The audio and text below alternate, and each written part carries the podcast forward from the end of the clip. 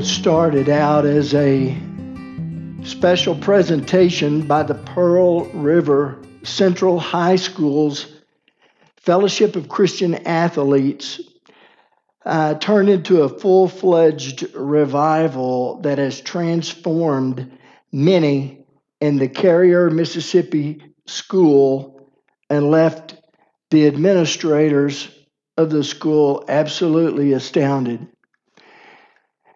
It was, said the principal, Lolita Lee of Pearl River High School, it was the most incredible thing I've ever seen in all of my years as an educator.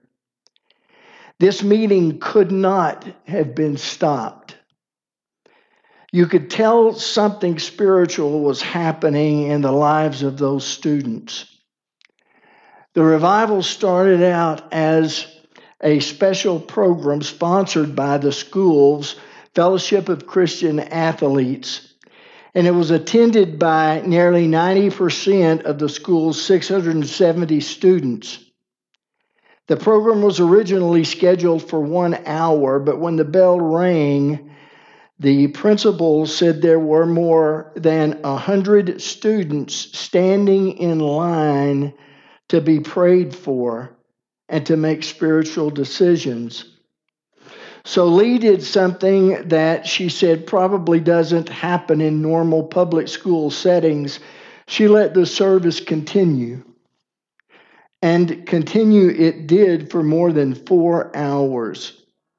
Through three class periods and lunch, students wept, prayed, sang, and made amends with other students. It was heart, stop, heart stopping, said Lee, a member with, of one of the local Baptist churches. When I realized how many students needed to pray, I went ahead and let the program continue. Following a hastily arranged telephone call to the, to the school's superintendent, the principal went back to the gymnasium where the revival was taking place. Who was I to say to these students, You're not important, you all go back to class? And yet, nearly one month later, Lee said that the results of the revival are manifested in the hallways of Pearl River Central High every day. I've had teachers and staff tell me how much better the students are behaving. This has to be a, an absolutely wonderful thing for our kids and for our school. Revival is defined biblically as something that is overtly spiritual, something that takes place because God says for it to. It's an otherworldly visitation from God that restores his people to that place where they were. They are brought back to their unique relationship with God. It has happened before to others, whether it be in a church, whether it be in a school, whether it simply erupted out of a prayer meeting. But something significant takes place as God ignites uh, a prayer meeting, as He ignites a testimony, as He brings into fruition a, a, a small ounce of faith and makes it into a burning uh, fire. Revival. It is a God ordained, God chosen reality that impacts life into God's people.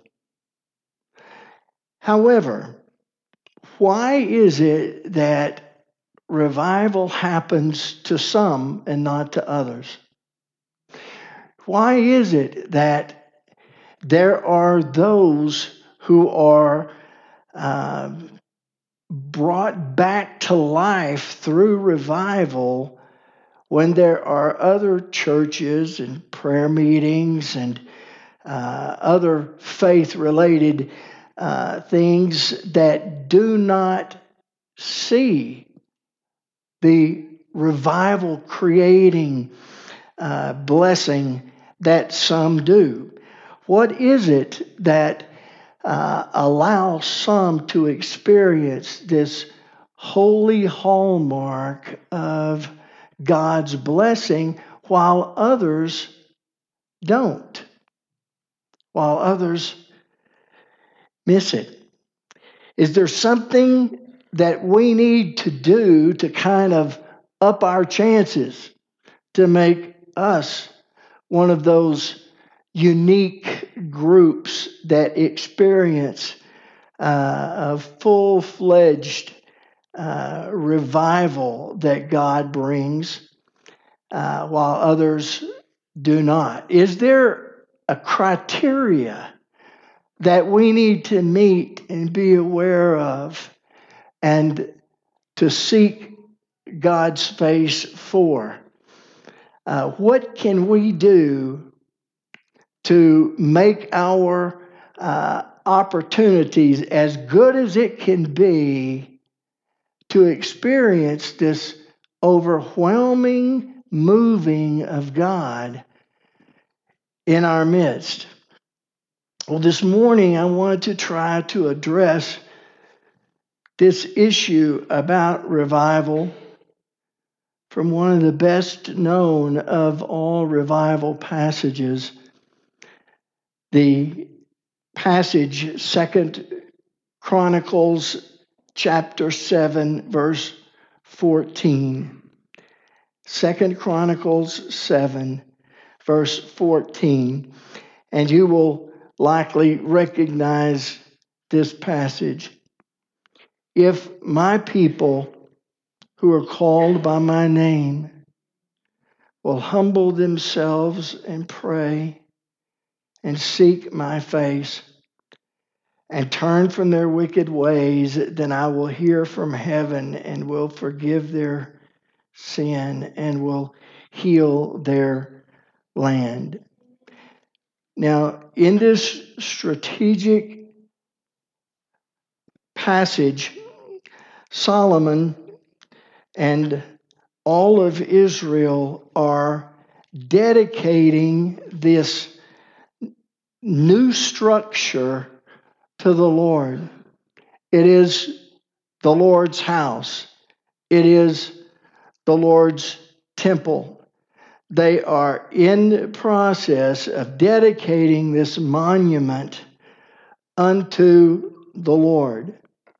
Now, this has been an ongoing celebration. In fact, 23 days of uh, all kinds of celebration and uh, glory that are had in this time period to let God know that his people have built him a house on earth that he might occupy. Again, Second Chronicles 7. Uh, let me begin in verse 12 uh, through 14 as we uh, gain some um, character to this to this event. Verse 12, 2 Chronicles 7. Then the Lord said to Solomon by night, and said to him, I have heard your prayer and have chosen this place for, my, for myself as a house of sacrifice.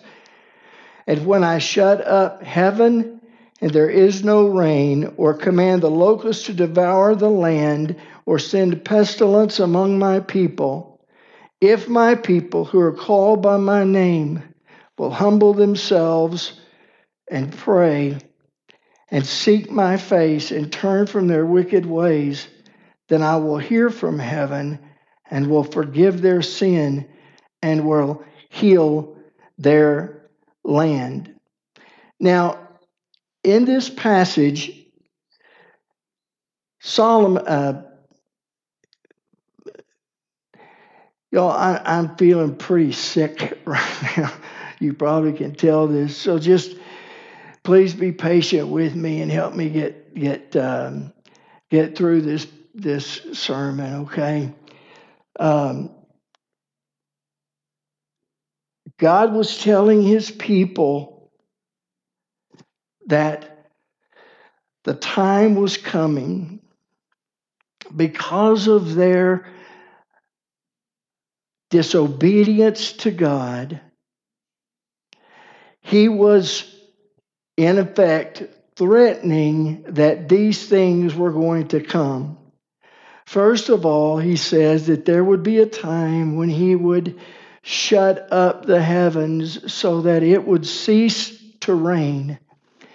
And when that happened and there would be no more rain, that it would bring drought to their country, that would bring, bring devastation to their land, and it would bring disease to their people.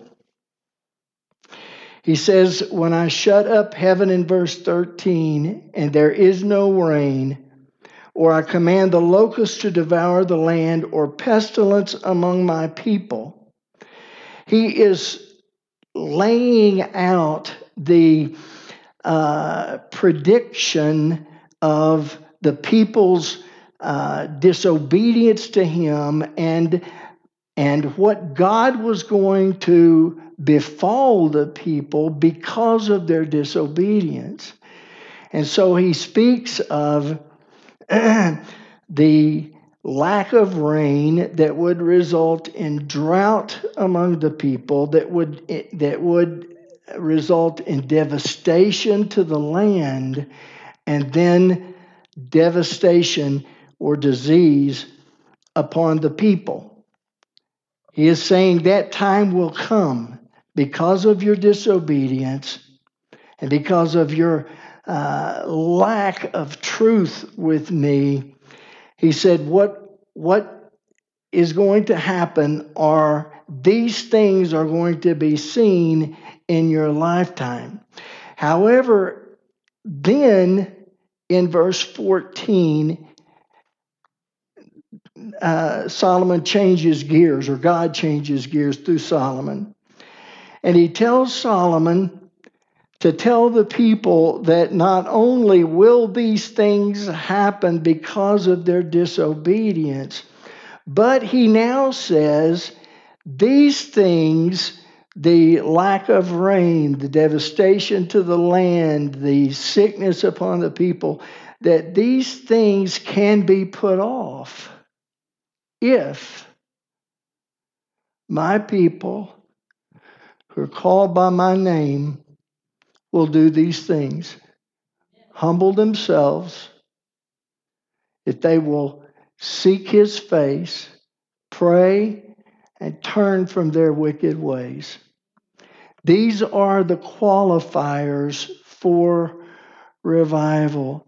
Most importantly, though, in this uh, verse 14, what we see is God setting up an if then construction.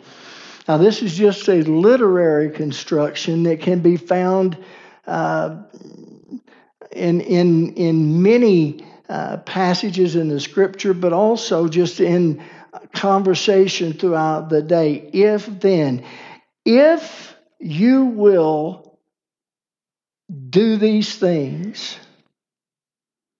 then God says, I will do this. If the people of God will meet these requirements, if my people will humble themselves, pray, seek my face, turn from their wicked ways, then I will restore their land. I will, uh, I will turn away from uh, all of these things like the like um, no rain, problems with the land, the uh, disease upon the people. I will forego these and I will bring revival to you if you will meet these stipulations. The first part, if you will do these things, if we will meet these conditions, then God says, I will act upon these and then I will bring about revival. So, in a very real way, folks, revival is based upon us. It's based upon you. If you want there to be a renewal happen in your life, if you want there to be a significant moving of the Spirit of God in your life, it can happen. It can happen. But these qualifiers are very important. That we, first of all, we have to acknowledge to God where we are, that we indeed have left God that there has been a forsaking of the truth of God, that we have allowed the issues of life to uh, take precedence over our walk and love of God, that we have let the devil in.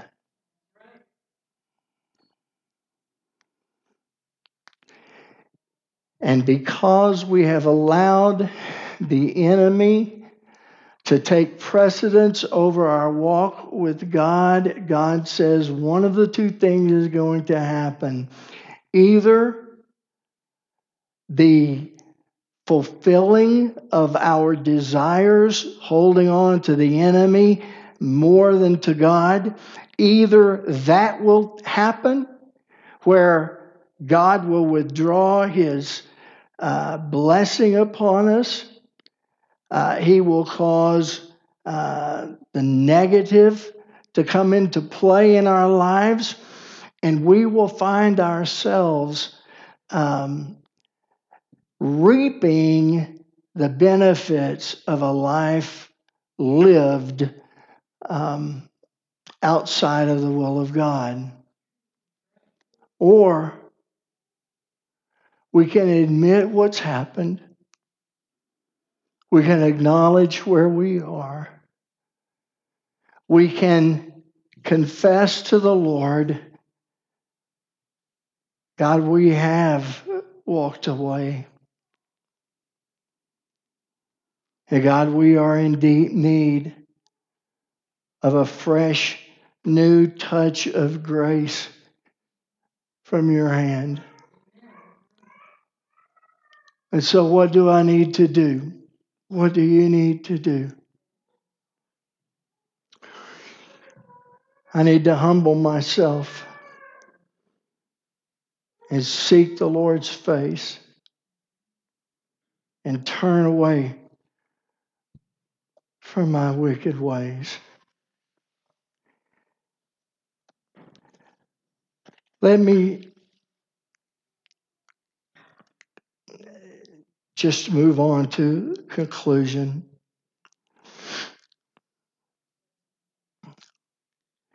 In his book,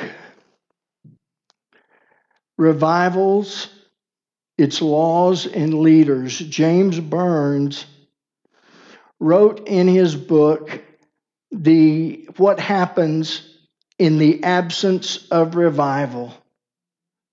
He identifies things like liberal doctrine, doctrine that not, no longer holds to the convicting power of the conscience, spiritual decay.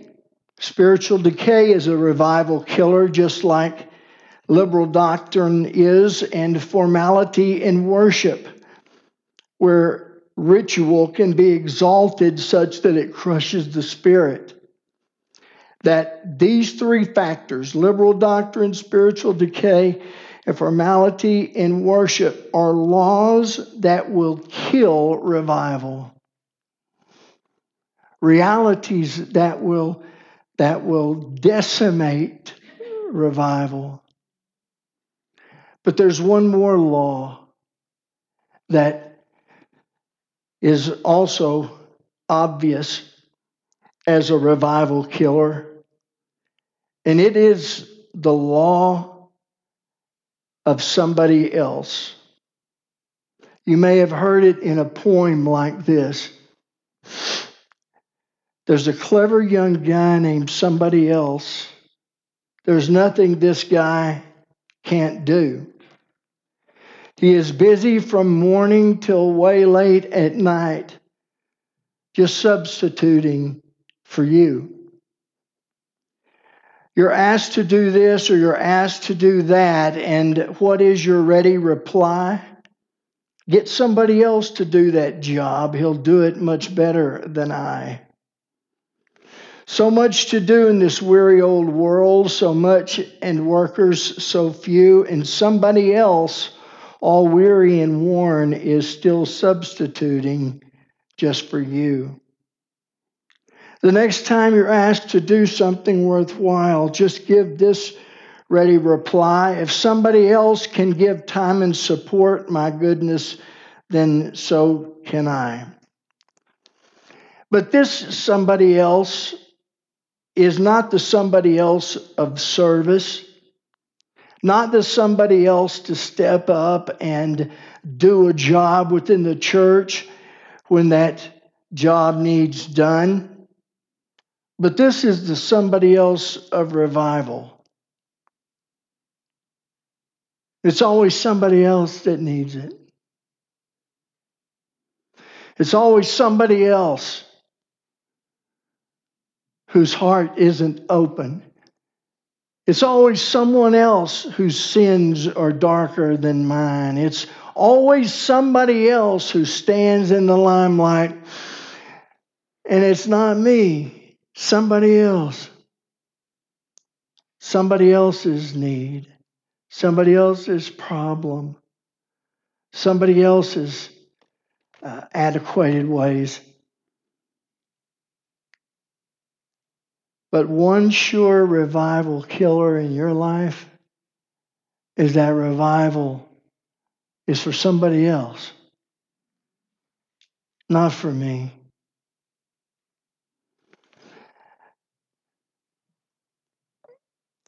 Therefore, who is it that God wants to renew their passion? Who is it that God wants to restore their first love? Well, I'm not sure, but brother so and so sure seems to be missing church a lot lately. You know, sister so and so, she sure has the look lately of someone who is out of fellowship with God. The people in front of me, the people behind me, they are the ones who need revival. It's always someone else but me. When God is calling and drawing, we let it go right over the top of our heads to hit somebody else. Revival is for me, it is for you. It's not just for the person to the side of us or behind us, it's not just to the other wagging tongues in our church is for mine too. You know, several months ago, I shared with you out of Ezekiel 47 a passage whereby God was helping Ezekiel to understand about the growth of spirituality, about revival and growing deeper with God. And Isaiah uh, found himself, I'm sorry, Ezekiel found himself, Ezekiel 47, and at the temple, the temple of God. And he met a man coming out the side of the temple of God. And the man had this measuring rod, this measuring stick. And he showed Ezekiel the measuring stick and he put it at the uh, temple and told Ezekiel to measure out 1,000 units from the temple of God out down the river of God. And when they measured it out, the water came ankle deep to Ezekiel. They took this measuring rod and measured out a thousand units. And Ezekiel said, I could walk through the river of God. It was ankle deep. They measured out another thousand cubits and the they measured and the measurement came up to Ezekiel's knees. He walked through the water the water of God was up to his knees. The next uh, measurement came up to his chest. And then the me- next measurement was over his head. The teaching in this passage was the water of the river of God symbolized the power of God in his life the ability, the, the uh, uh, part of him that was above or out of the water symbolized the flesh. Okay? And as long as uh, uh Isaiah, uh, Ezekiel's being uh, measured, this first measurement was at his ankles. Well, the water at your ankles does little good. I mean, with your body and the, the flesh, you can move easily uh, through the water, and the water up to your ankles does little good. But as you you get deeper, it goes to your knees and then to your waist and to your chest. The more the water uh, has buoyancy, the more the water uh, uh, overwhelms the, the uh, flesh, the more you are susceptible to the moving of the Spirit of God in your life. Until the last measurement, Ezekiel said that the water was above my head, so that the Spirit of God would take him wherever it wanted him to go. The Spirit of God led him, and Ezekiel's ability to, to, to hang on and to have his flesh uh, be the stronger, it couldn't happen. So the question is this this morning when it comes to revival in your life, the real moving of God in your life. Where are you? Are you at ankle level? Does the Spirit of God only hold that much of you? Is the Spirit of God empowering your life only to the point of your ankles or knees?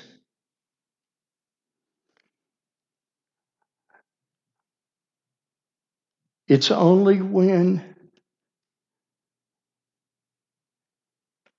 we allow the Spirit of God to cover us,